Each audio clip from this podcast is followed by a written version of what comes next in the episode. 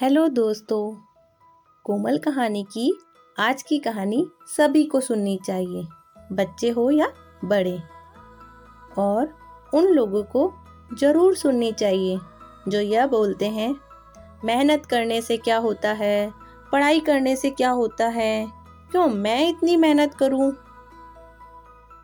शायद ये कहानी सुनकर उनके दिमाग में यह सारी बातें साफ हो जाएगी कि मेहनत करने से क्या होता है।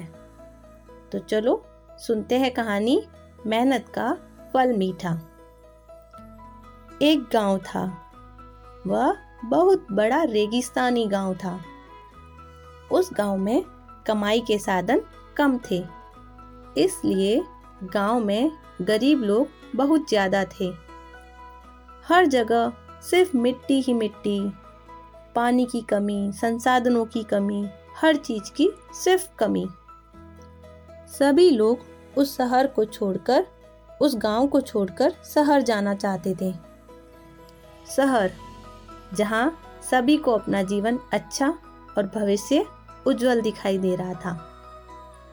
सारे नए युवा शहर जाने के लिए उत्साहित थे। यह बात उस गांव के बड़े बूढ़े लोग भी देख रहे थे और सुन रहे थे। तब उन्होंने एक दिन गांव के सारे नवयुवक को इकट्ठा किया जो शहर जाना चाहते थे और बोला, बच्चों, अगर तुम सभी कुछ बड़ा करना चाहते हो तो तुम्हें शहर जरूर जाना चाहिए। हम सभी बुजुर्ग आप सभी को एक राज की बात बताना चाहते हैं। हमारे गांव के पत्थर बहुत कीमती है। जब आप लोग शहर की ओर बढ़ोगे तब यह पत्थर तुम्हें जगह जगह रास्ते में मिलेंगे। उन्हें उठाना और अपने साथ ले जाना शहर में। वहाँ कुछ अच्छे खरीदार मिलेंगे जो इन कीमती पत्थरों का तुम सभी को अच्छा पैसा देंगे और बाकी तुम्हारे उज्जवल भविष्य की हम कामना करते हैं। ऐसा बोलकर सारे बुजुर्ग चुप हो जाते हैं। यह बात सुनकर सारे युवक अपने अपने घर चले जाते हैं। कुछ दिनों बाद एक सुबह दो युवक शहर जाने के लिए बढ़ते हैं, अपने रेगिस्तान वाले गांव से। वे दोनों अपने साथ रास्ते के लिए पानी और खाना भी लेते हैं। सुबह जल्दी अपनी यात्रा शुरू करते हैं। सुबह के समय ठंडी मिट्टी और सूरज की तपन उन्हें अच्छी लगती है। दोनों को रास्ता थोड़ा सरल लगता है तो वे दोनों बहुत मज़े से बढ़ते जाते हैं। चलते चलते दोपहर के समय सूरज उनके सिर के ऊपर आ जाता है। तब उन्हें गर्मी लगने लगती है और बहुत तेज भूख तथा प्यास भी। काफ़ी लंबे समय से चलने की वजह से वे दोनों अंदाज़ा लगाते हैं कि बस अब तो शहर आने वाला होगा। इसलिए वे दोनों अपना खाना और पानी पूरा ख़त्म कर देते हैं। कुछ देर बाद उन्हें पता चलता है कि उनका अंदाज़ा तो गलत था। अभी शहर बहुत दूर है, रास्ता तो आधा भी पार नहीं हुआ है। यह सोचकर वे दोनों थोड़ा थोड़ा थकने लगते हैं। आधे रास्ते में ही उनको थकान महसूस होने लगती है और उन दोनों के पास पत्थरों से भरा थैला भी था जो उन्होंने इकट्ठा किया था शहर में बेचने के लिए। पत्थरों से भरा थैला भारी था, उसे कंधे पर लटकाए चलना कोई सरल काम नहीं था। एक लड़के को यह सब बहुत ज़्यादा कठिन लग रहा था। वह यह कठिनाइयों को सहन नहीं कर पा रहा था। उसके मन में बार बार ये ख्याल आ रहा था, क्यों मैं इतनी मेहनत करूं? क्या पता कुछ मिलेगा नहीं मिलेगा, मुझे तो अब मेहनत नहीं करनी। ऐसा सोचकर उसने जो पत्थर इकट्ठे किए थे वो सारे फेंक दिए और वापस चला गया अपने गांव की तरफ, जहां सिर्फ कमी ही कमी थी। और जो दूसरा लड़का है वह हिम्मत नहीं हारता तथा अपने आप से बोलता है, मुझे अपने बड़े बूढ़ों की बातों पर पूरा भरोसा है। मुझे ज़रूर सफलता मिलेगी क्योंकि मैं मेहनत कर रहा हूँ। मुझे यह रेगिस्तान पार करना ही है। और वह लगातार चलता रहता है, शहर की तरफ बढ़ता रहता है। यह मंजिल आसान नहीं थी, बहुत कठिन थी।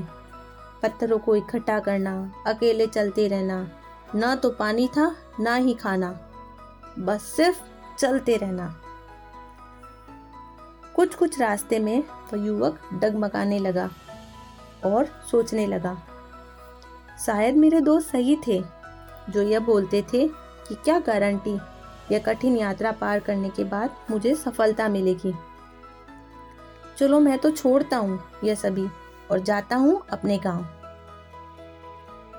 यह ख्याल उसके मन में आया, परंतु दूसरे ही पल वह अपने आप को समझाने लगा।